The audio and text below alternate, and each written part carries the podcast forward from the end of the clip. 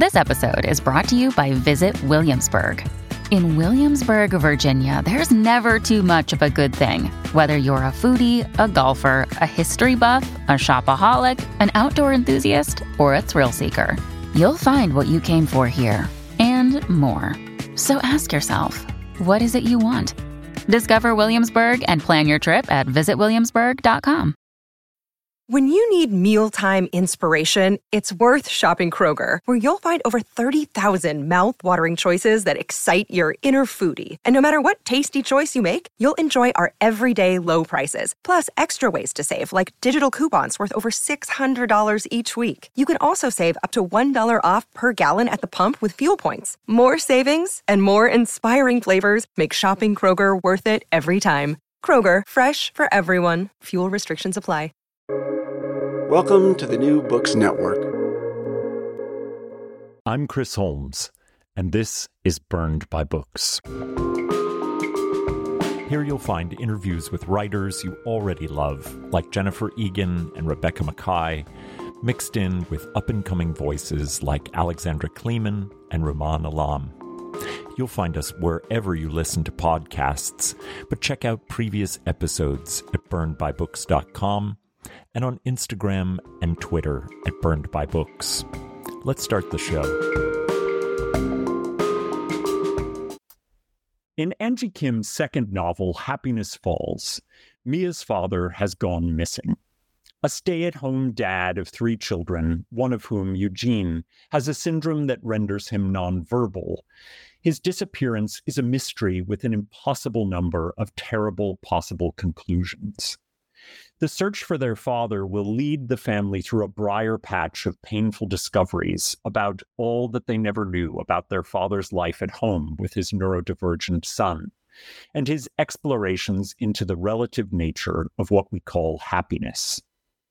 Part detective story with the hyperverbal Mia narrating the twists and turns of her father's sudden disappearance part inquiry into the meaning of linguistic communication and its relationship to our emotional lives and our connections to others, Happiness Falls makes its drama physical and metaphysical, verbal and emotional. It is a pandemic story about our time separated from others while being in uncomfortable and constant proximity to family. And as such, it proves what is called jung in Korean, the complex depth and history that draws siblings and a family together, no matter the circumstances. The novel attempts to brush up against the most difficult and lasting problem of human connection. How can we claim to understand and sympathize with even those closest to us when language consistently fails to describe the interiority that makes us fully alive and paradoxically less knowable? Told with the endless verbal dexterity of Mia's treatment of her world, Happiness Falls asks us to consider what is not narrated Eugene's unspoken story, a life as full and complex as his sister's, but separated and abstracted from the tacit rules for who is allowed into the story of a family. Happiness Falls manages to rip along with the pace of a mystery while sparking in us philosophical questions that sit at the center of our very humanity. Happiness Falls was an instant New York Times bestseller. Angie's debut novel, Miracle Creek, won the Edgar Award, the ITW Thriller Award, and Strand Critics Award, and the Pinckley Prize and was named recently one of the 100 best mysteries and thrillers of all time by Time. One of Variety magazine's inaugural 10 storytellers to watch, Angie has written for the New York Times Book Review, the Washington Post, Vogue, Glamour, and numerous literary journals. She lives in Northern Virginia with her family.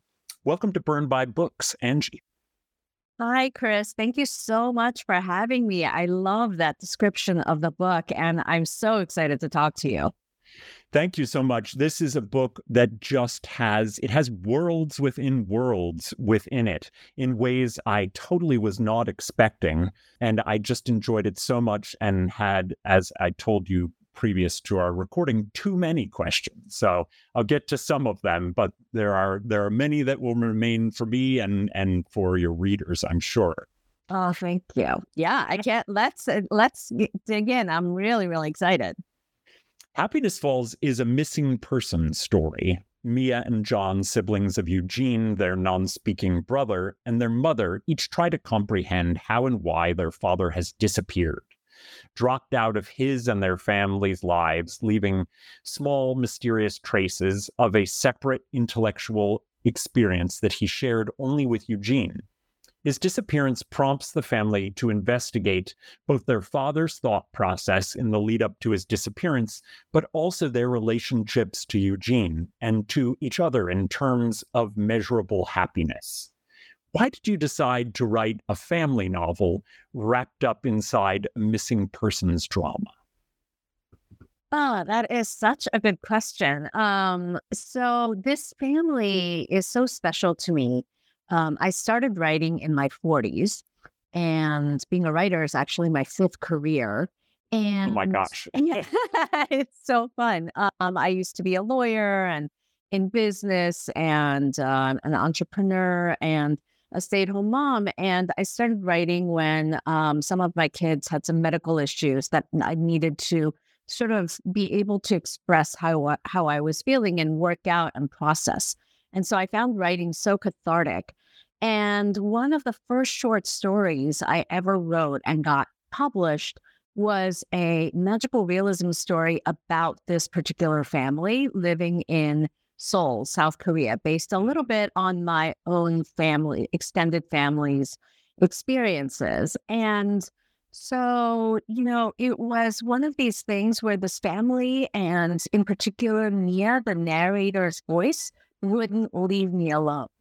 And so when I started thinking about how to tell the the story of this family, particularly this father who is obsessed with um, ideas about happiness and how to quantify and maximize happiness, as well as this youngest mem- member of the family, Eugene, who is non speaking, and how he um, fits into this family that's a particularly verbal family with a mother who has a PhD in linguistics and, you know, uh, a very, uh, as you put it, verbally dexterous, see Mia as, you know, his older sister.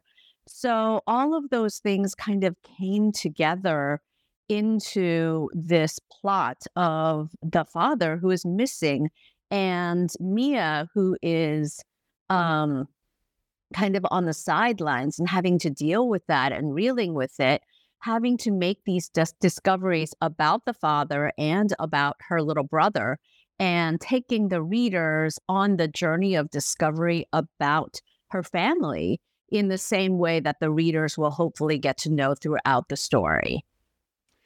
Mia is our primary narrative voice. She makes sense as a narrator because she's so hyperverbal. She is also importantly hyper analytical. Mm-hmm. As much as much as any police officer in the book, Mia seems to me to be the detective. Her ability to draw every small action into a web of clues to be analyzed uh, on their way to deduction. Do you think of her as a detective in the novel and the ways in which her her powers of analysis make her the sort of perfect uh, perfect person to be that kind of voice?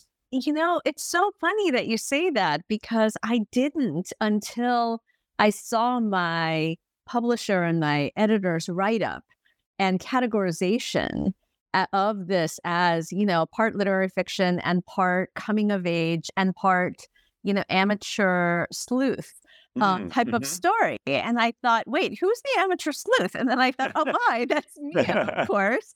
Um, I think for me, I hadn't thought of her in that way because to me, I was thinking of her as just someone dealing with, you know, this story of a family in crisis. And because to me, that's what, you know, this is about. And being the daughter at the center of this family in crisis, of course, she is going to try to make sense of things and she is going to also you know try to figure out what happened to her father and along the uh, along the process you know learn so much about her family and about herself mm-hmm. um But it's now that you say that, and as I've been talking, um, particularly this week, to people who are, you know, thinking about um, adapting it for film and TV and things like that, one of the things that they have brought up is that Mia is kind of like um, the TV show House MD, you know, who's the mm-hmm. medical, uh, brilliant, you know, and acerbic medical detectives that uh, Mia kind of could function in that kind of role because she is so acerbic and she is so curious, uh, but also kind of skeptical about so many things. So she is mm-hmm. kind of a nice, you know, detective role, as you say, in in that way. So that's really really fun for me, and I love that.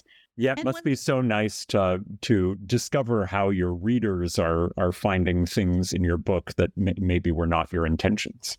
Yeah, you know, and it's funny about the writerly intentions, right? Because so much of what I write, I write sort of scene by scene, not really thinking about what the ending's going to be or where it's all going to end up. That's just a, a writing process that I have. And one of the pleasures of that is that at the end, uh, when it all comes together, I find that there are so many things that people say in reviews or you know, when I'm talking to them, like I'm talking with you or my editor, um, that I am discovering, yeah, you know, I that's resonating with me. And I think that it must have been in the back of my mind, but I didn't do any of these things intentionally. So it's mm-hmm. great to sort of kind of, it's almost like a little detective thing into the recesses of my own mind, which is mm-hmm. so fun, you know? Well, I, I, I love that that's the way you think of it, and I think that's probably um, a, a, gift for all writers to find what was in in the interior of their mind that they couldn't quite give words to, which makes me think of lots of questions about um, verbalness in the in the novel. But I, I, I'm struck by the fact that Mia's powers of deduction um, are matched with the fact that she can be, as you say, acerbic, emotionally di- uh, distant, sometimes pedantic, um, mm-hmm. and even detached and separated from from her family at times. And she she comes to grips with this as she reads her father's notes and diaries, and that have descriptions of her as such. So she's positioned to be seemingly the opposite of her nonverbal brother, Eugene, the sibling mm-hmm. who gets to be hyper communicative. But what the novel so cleverly does is draw out their similarities, the ways in which mm-hmm. their primary forms of communication can hamper their other means of thinking and feeling in the world. Can you discuss a little bit about how Mia has her own failures of emotional communication that perhaps not as dramatic as her brother, draws her closer to Eugene's existence. Yeah, um, and I I love the way that you are um, thinking about the juxtaposition of Eugene and Mia, and you know um, what at first seems like the opposite sides of um, their verbalness, uh, with her being hyperverbal and him being seemingly less so. Um, and one of the things that I have tried to keep in mind with respect to Mia, and this came with the first line, which is, We didn't call the police right away. So immediately, you know that she is telling us the story retrospectively from a point at you know at some point in the future we don't know until the end when that point is and why she's telling us the story and one of the things that I think you can see and hear in that line is just so much regret that she has about what could have been, what might have been, what she could have done and should have done differently. And um and so I do think that her emotional reserve is one of these things and also her uh, being hyper analytical about everything that happened and and looking at everything from all sides is just her attempt to almost atone for some of the mistakes that she's made and that regret that she has, especially in uh, in relation to some of the assumptions that she made about her little brother Eugene by virtue of the fact that he cannot speak. And she and how she's always thought of him as quote unquote nonverbal, meaning that he doesn't have words inside him merely because he cannot speak. Mm. So, uh, to center in on Eugene, mm-hmm. who has Angelman's syndrome, mm. a, commun- a, communicative disorder that is often mistaken for autism. In in Eugene's case, he uh, is nonverbal and has emotional outbursts. His primary caretaker is his father, who elected to stay home with him in support of his wife's career. Their relationship and Eugene's father's attempts to understand his son's means of communication and relative happiness are at the core of the novel's imagination of spoken language as miraculous but a limited form of human communication. How did Eugene come into being for you as a character? And did you research much into cases of Angelman syndrome? And what did that teach you about verbal and nonverbal communication? Yeah. So Eugene has, um, you know, as I alluded to with respect to this short story that I wrote more than 10 years ago, Eugene has always um, been a character for me who, at the core of his existence, is defined by the fact that he can't speak. I had actually thought of him as autistic. And that's how I had always described him, sort of in my mind, in the short story, all of that. And, um, but I had always seen him as very happy on the outside. And mm-hmm. in the short story, that was published about 10 years ago, Mia describes him as the happiest baby in the world um, because he just doesn't, you know, cry and he's quick to laugh and he always has this beatific smile on his face. So, when I was doing research for this particular novel for Happiness Falls, one of the things that I knew that I wanted to explore is the uh, the therapies that um, people with who are non-speakers can do in order to learn how to communicate. Um, that's something that is really important to me for a variety of reasons that we can go into later. But in any case, when I was doing this research, one thing that struck me was that I kept on seeing this reference to Angelman syndrome. And so I sort of thought, I, I don't know what that is. So I'm going to look that up. And it was kind of like a gift from the writing gods which you know I'm not really into kismet and things like that, but um, but for some reason, were you this... touched by the muse? yes, exactly. no, it really was because I looked it up and I just thought, wait, what is this? Because the way that they described people who have Angelman syndrome was exactly how I had seen Eugene in my mind and had described him. So, you know, the um, having motor difficulties, being non-speaking, um, also frequently misdiagnosed as solely having autism mm-hmm. and also um, uh, being unusually drawn to water which does play a role in this mm-hmm. novel in the story and um, finally this beatific smile this persistent smile that actually makes some people um, deem angelman syndrome happiness syndrome and apparently, you know, and I've seen this now because I've met so many of these um, Angelman syndrome um, pe- uh, people with Angelman syndrome, is that they do have this persistent smile. And they're quick to laugh. They seem very happy externally by all the outside markers of happiness. And so there are all these debates. Um, it's a genetic condition and so there are genetic quote unquote cures in the works right now in clinical studies. And there are all these debates in the community about, well, why do we really want to quote unquote cure this? Because, you know, don't we say to our children, well, honey, all I want is for you to be happy? Mm-hmm. If that's truly what we think, then why would we want to cure something where they seem so happy all the time um, and make them into somebody like, you know, Mia, who is very curmudgeonly, uh, mm-hmm. uh, po- possibly seems kind of, you know, unhappy and depressed um, on the outside and stressed out, as a lot of, you know, our teenagers are these days.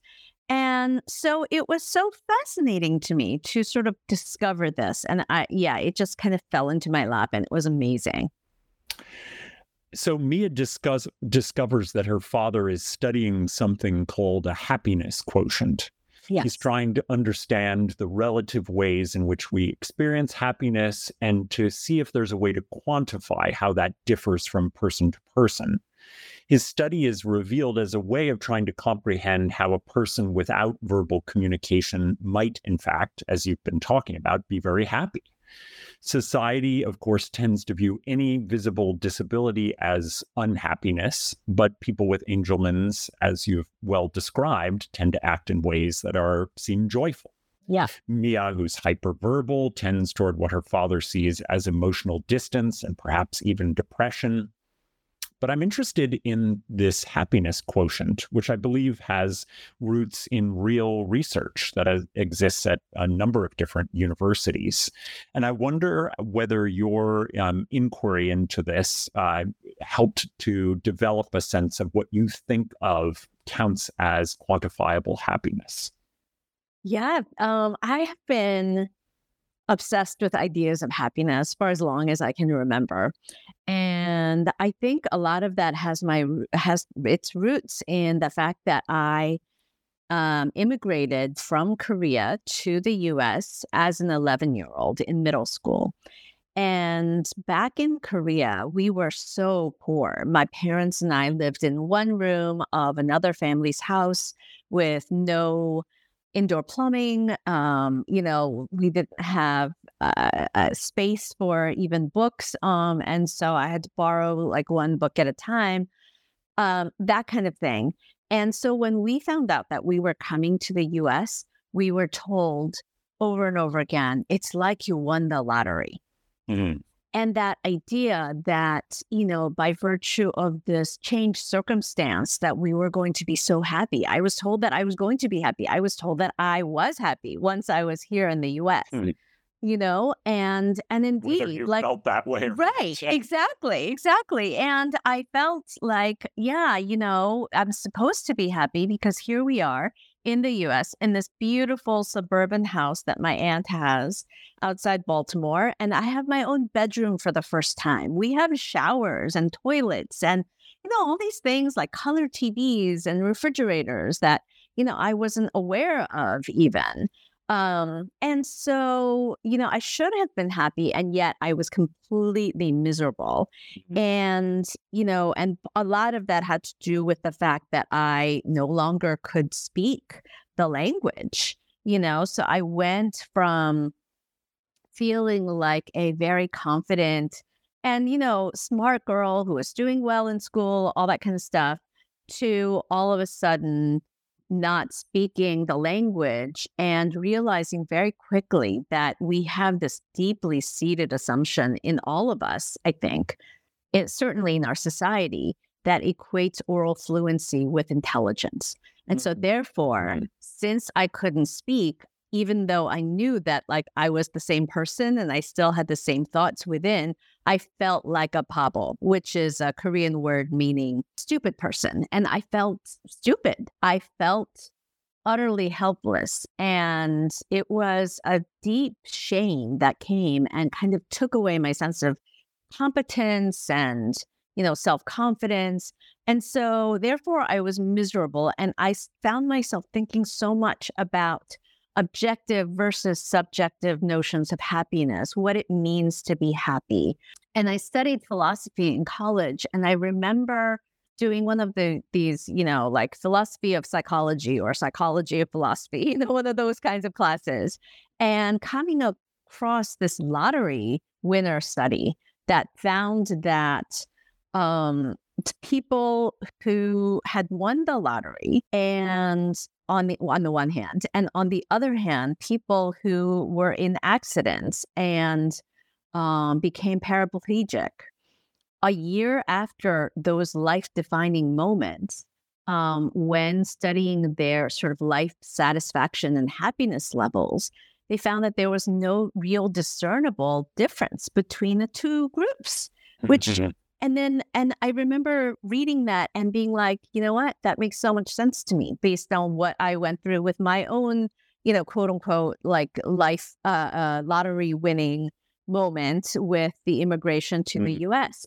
and so i think that started my lifelong fascination and i have these um I have these notes, and just like the father does, and I have these spreadsheets with all of these numbers. You were really you were trying to figure it out. Oh, that's yeah, yeah, and that's one of the reasons why I put it into this novel. I have some uh, thoughts about the relativity of happiness in my debut novel, uh, Miracle Creek, and um, I just I wanted to expand on that here. And I remember thinking, like, you know, that's what I do uh, when I don't understand something and when I want to understand it better and delve into it is to write it into my fiction and give that, you know, those same impulses to my characters who um, can really, you know, and I, I, can spend like the next several years working through those ideas through my characters. And so I sort of, it was natural for me to sort of put that into this character in this story and sort of be able to work out that idea at the same time as figuring out, you know, what happened to the father at the same time and how those two things mesh together. This novel manages to be suspenseful and emotionally gripping while being a full on philosophical investigation of linguistics and forms of language. There's so many marvelous examples of how Mia and her linguist mother think through the meaningfulness of communication. One in particular is the idea of a native language and how there are examples of people reverting to the language of their upbringing after an accident.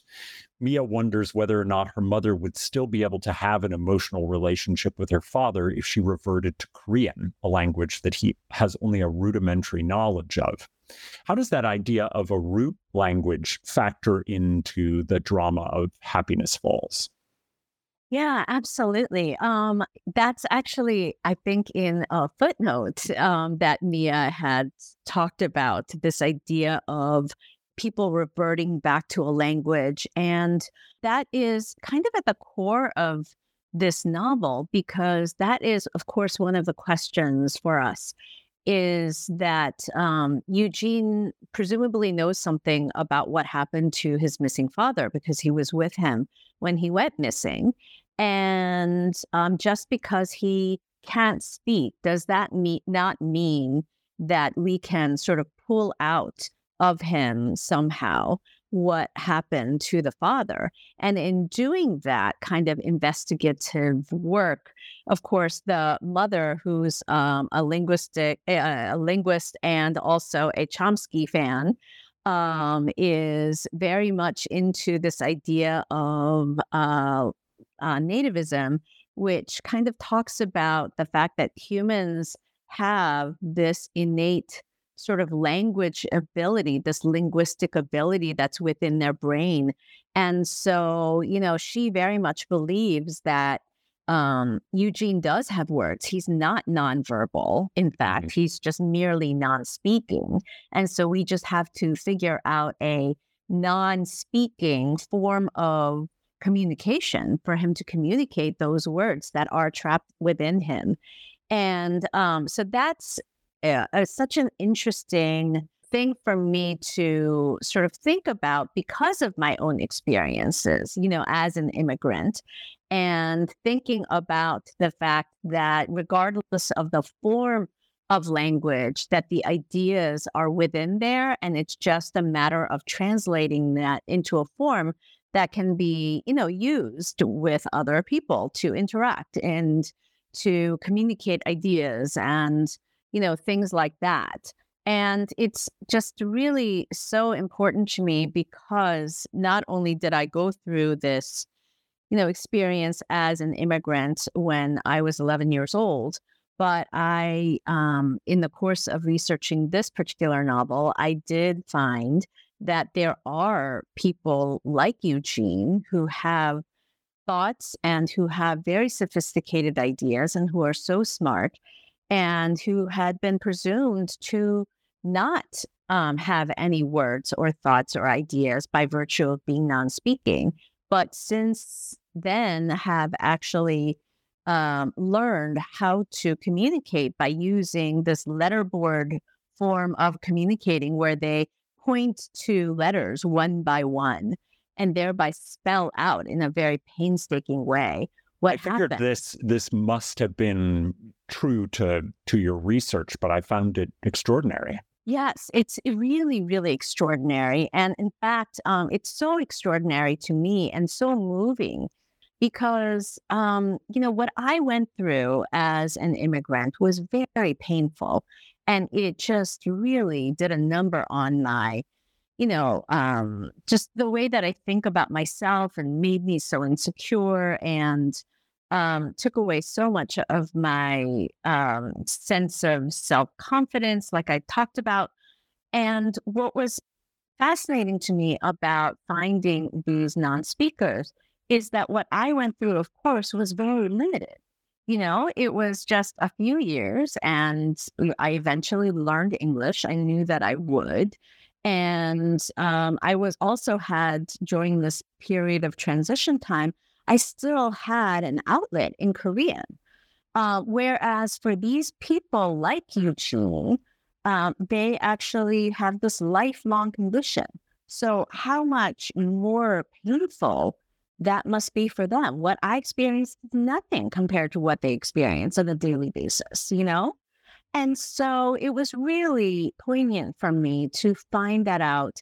And so I've actually started teaching. Um, so I volunteer and I teach creative writing to a group of non speakers, and uh, most of whom have autism.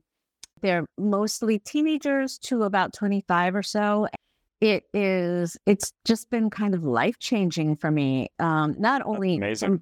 yeah, thank you. Yeah, it's really been such an eye opener. One of the joys of um, writing this novel has been actually been able to highlight that and showcase um, them and their work. Good Morning America chose Happiness Falls as its September book club pick.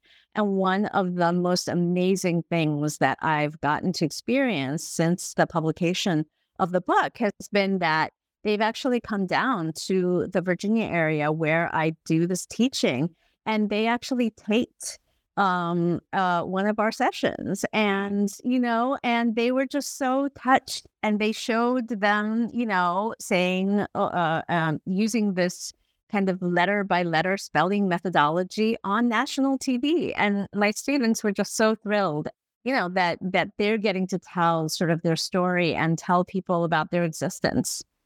Oh wow that's amazing the, uh, there's a minor point about language and alienation that has stayed with me about mm. Mia's mother's frustration with how bad the romanization of Korean is into the English phonetic system. Yeah. And how it alienates the speaker from her own language so that someone pronouncing a Korean word put into an English syllabary will inevitably mispronounce it. This has a double irony in that the syllabary for Korean, Hangul, is considered the closest written to spoken language in existence. And I and I wonder if you could say a little bit about that. Yeah, and you're totally right about Hangul being um, very easy to sort of uh, learn to write because there are a certain number of sounds um, some are vowels, some are consonants, and all you do is put them together, and then it just sounds exactly how it's written. You know, which is so not what happens in English, right? Mm, so no, the very opposite. yes, and so I, I remember learning English in you know, middle school and sort of thinking, well, this isn't going to be too hard. All I have to do is just, you know, memorize some other eh, uh, set of consonants and vowels. Like, how hard can it be? And then, like, just being confounded by the fact that you know, sometimes C makes a k sound and sometimes it makes a sis sound. And, then, and nobody could explain to me what the rules were, or if there were rules, they were so complicated that there were like too many exceptions. And I just remember thinking, this is such a bizarre language. and um and so i think we you know make fun of that of course we we make fun of it ourselves all the time when we're trying to teach our kids you know um phonics and things like that and sort of realizing how crazy some of these systems are. And in um, the romanization that is a particular sort of thing that really upsets me because as somebody who relies on, you know, who did rely on sort of how things were spelled out in order to um, get by in English and to learn how to say certain things in English, it really frustrated me the that and it, it, it did alienate me from the language in so many ways. And even like when you and I were talking about you know, how you were going to introduce the piece. And you asked me, is it Jeong? Because it's written as mm-hmm. J E O N G. That's sort of yeah. the formal romanization. And I said, no, it's actually Jung. And so it's, it should, to my mind, be spelled maybe J U N G. Um, mm-hmm. And, you know, something like um, the Korean word for uh, grandmother, which is harmony and so I sort of actually spelled it out in a way that makes sense to me H A R, har, M O, mo, ni, N E E. Um, and that's how I spell harmony in the book. But um, the real, you know, official romanization for harmony is H A L M E O N I, which a lot of people, you know, people who are American might look at and say, oh, so so grandmother is Halmioni or yep. Halmionai.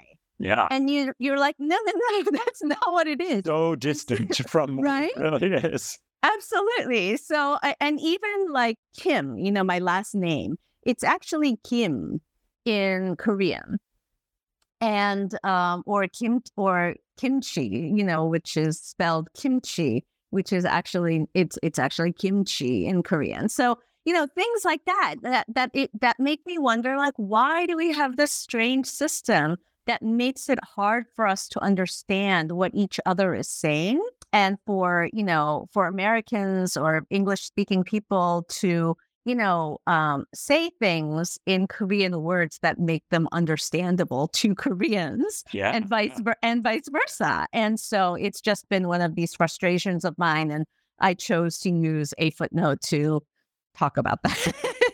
yeah, I know this is a big issue in in Chinese as well, and and pinyin uh, and other forms of romanization just continually failing the language and Absolutely. and and and therefore failing both the the native speaker and the learner in a kind of unforgivable way. Yeah, exactly. And I was talking to a Korean linguistics professor about this, and she was uh, an early reader for me in some ways. And um, and I was talking about this, and she was telling me about the four different romanization systems, and you know the failings of each, and you know, we were talking about how why this has happened. And the problem is, is that especially for Korean, because it is such a systematic, kind of systematized written language with its very, very, you know, particular rules that you have to follow that's then, you know, uniformly applicable to all words.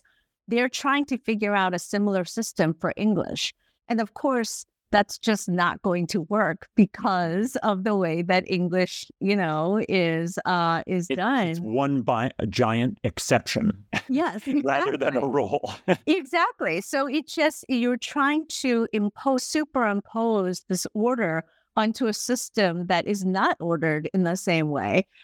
Yeah, that's. Uh, I think that's so fascinating and such an interesting problem for language learners and linguists, and fits rather beautifully with your novel's investigation of the ways in which language can fail us.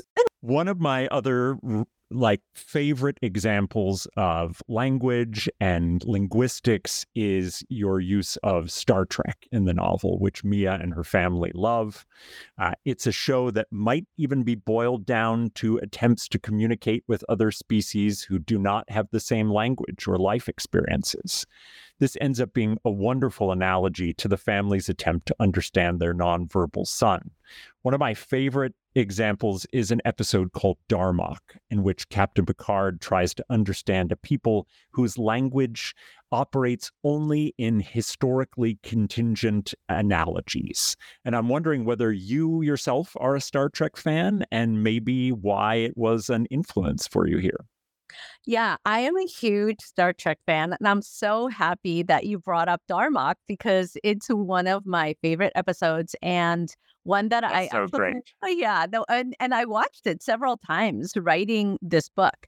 Star Trek actually comes into play because it turns out that the mom, um, Hannah, uh, who's a Korean uh, immigrant, is a linguistics PhD. And um, back in her sort of undergrad days, she actually was a summer intern for the linguistics professor who is credited with actually creating the Klingon and Vulcan languages, which I think is just so fascinating that somebody actually took uh, an actor's random like grunting sounds uh, this actor who was trying to approximate what he thought an alien would sound like and then actually came up with a way of like putting rules and grammar and things into it to create a what is now a working language um, there are like something like 30 people who are fluent in klingon Oh throughout goodness. the world wow. it's like unbelievable. And I actually um reached out to some of them to ask some questions about like how would Mia and her mom, you know, say this or that. Um, so it was really, really fun. And I mean, I think it's of course such a huge um analogy to what's going on here. And in fact, a young Mia asks her mom at some point um, she says, Hey, you know how Eugene makes these squeals sometimes? He does these, you know, he makes these sensory sort of squealing noises that are kind of unpleasant and high pitched. And she says, I want, and she's also a musician and she has perfect pitch. And she says, I wonder if there's some way that we can do the same for Eugene's sounds, the same way that this linguist did for this actor's grunts for, you know, um, for how a an alien would sound, you know, that kind of thing. And so the mom is just sort of fascinated by that. And of course, we later understand that the mom does think that Eugene has words. It's just that he doesn't know how to, you know, communicate them. Um, and she's looking for a way to do that. So, of course, this becomes a very poignant moment when she's like, Yeah, you know, I feel the same way. And it becomes a point of them understanding that, you know, yes, there is something there. We just have to figure out the best way to reach him. We just don't know yet, which is, of course, what happens in Darmok, this episode. Yes. Picard is like, I know this is a civilization that has language because they're communicating with each other. We just have no idea what their system is, you know? Mhm. And I know that this is this is a question for people who are fascinated with the idea that we might one day have to try and communicate with alien species ourselves, and that films and and novels pick up this idea of how to find a way of communication when you have no corresponding um, language system with which to to engage. And so it becomes such a wonderful point in the novel of acknowledging Eugene as someone who is communicating and and just communicating in a way that they fail to understand. Yeah, and also, you know, intersecting that like science um and more systematized um logic-based systems with um a more sort of quote unquote mystic kind of a system um because there's the Vulcan mind meld, which is a great way of communicating, of course. and so, you know, the children, um, John and Mia, who are twins, when they're little, of course, they love exploring that, especially with each other being twins.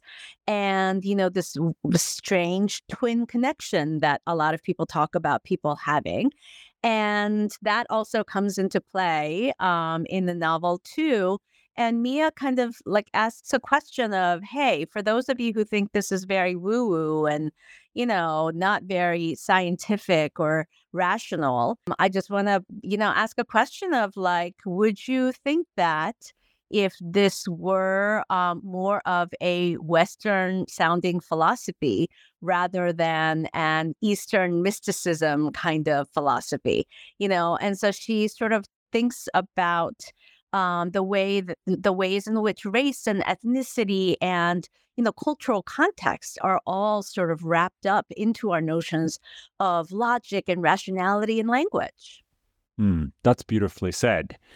This novel is, in, in many ways, a real indictment of the ways in which the criminal and judicial systems of justice misunderstand and abuse people with disabilities. Some of the most difficult and angering parts of the novel are your dramatization of these systems and their inability to interpret Eugene's behavior as anything other than dangerous. Does your legal background inform this story of the failing of these systems?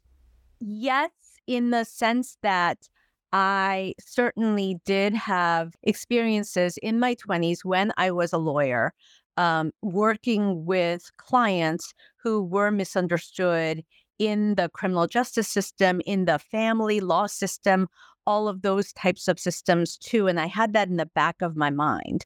But really, what um, gave me insight into these more directly and more recently is um, the experience or are the experiences of my close friends who have children who you know are autistic or um, have other disabilities and who are getting bigger and you know and uh, seeing things that are happening and becoming very worried about um, you know some of these meltdowns and sensory issues that their children are um, sort of exhibiting and how that might be misinterpreted by people and by the police, by children's protective services, all of that sort of stuff. This is a constant worry for them.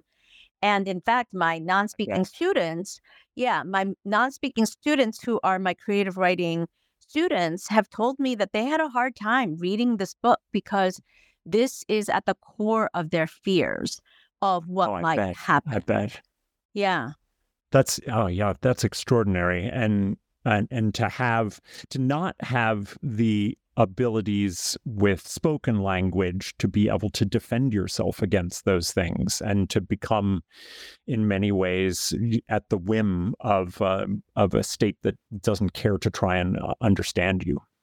Absolutely. So you know we have been seeing on some of these videos with everything that's been going on um, how even when you do have words to explain um, that can still result in, you know, these disconnects um, and brutality and, you know, violence and things that are just horrific. And so imagine if you don't even have that, you know, and on top of that, you have maybe some you know, bodily functions and, you know, movements that you can't really control, especially at moments of great passion and excitement and, you know, all of the and trauma. Um, and so imagine if you have to deal with all of those combined together, how how upset you would be, and also how um upset you would be if you have a child like that that you just never want them to be by themselves because oh yeah. you know that yeah. might lead to such i mean i can't even think about it. So I'm having trouble actually like saying the words right now because it's just so upsetting. Oh my goodness, yes.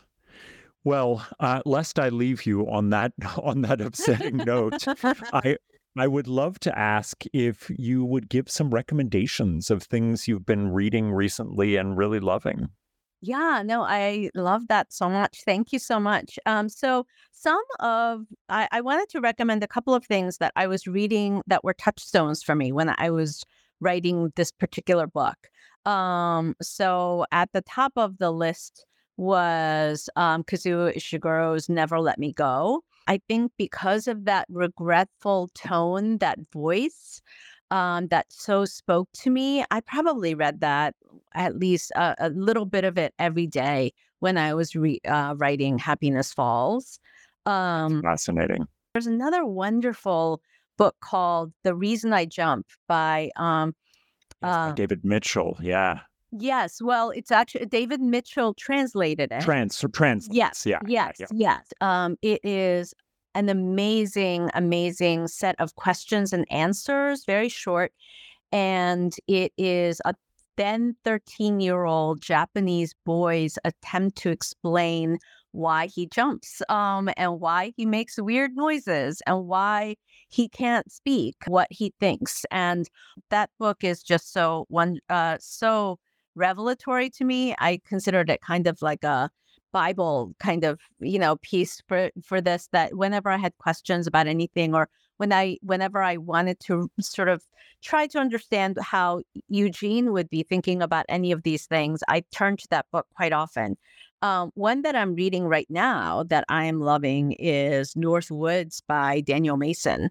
Um, especially because I'm in the middle of the woods right now in Vermont. And, you know, he wrote in Massachusetts but um, it's uh, it's the form is my favorite kind of book uh, form, which is linked stories, and it's a bunch of beautiful stories um, set all in one house in the middle of the woods throughout the ages. And so, you know, like the story of the person who um, built the house to all the way throughout, you know, all of the uh, occupants. So it's really, really wonderful, and I highly recommend it.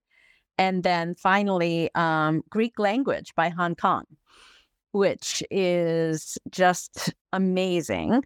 And it's about a two people, a professor and a student um, of Greek lessons.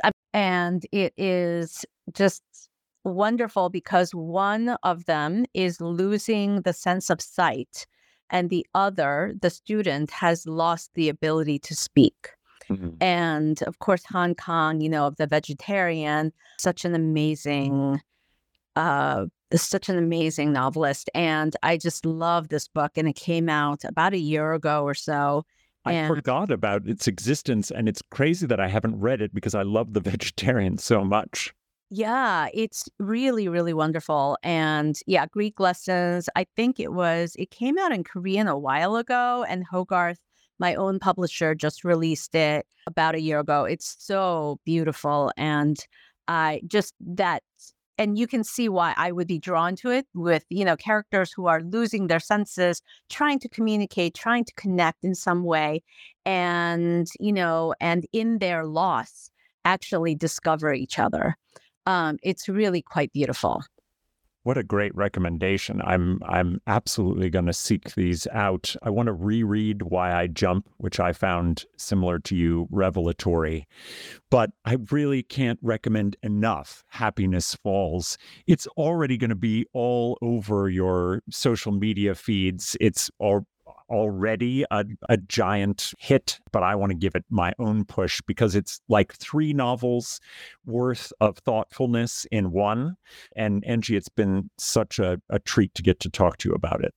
Oh, thank you so much, Chris. I am so excited. I'm so excited to listen to, you know, the recorded version of this later too, because I feel like you've given me so much to think about and so many amazing questions and insights that, you know, I actually haven't heard before. So it's really been amazing. And what a gift for somebody like me to get to revisit the story and, you know, hear somebody like you who's so thoughtful about so many of the issues that are in the novel and themes and um, get to talk about it with you. So thank you so much.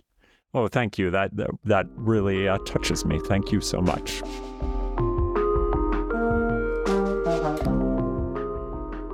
Well, that's all from me for now.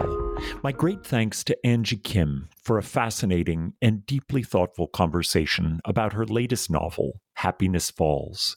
You can find links to purchase Happiness Falls and all Angie's excellent recommendations at the website, burnedbybooks.com. There you'll find all of our previous episodes, links to buy a podcast t shirt, and ways to get in contact.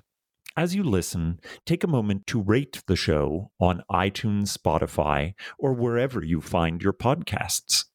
Until next time, this has been Burned by Books.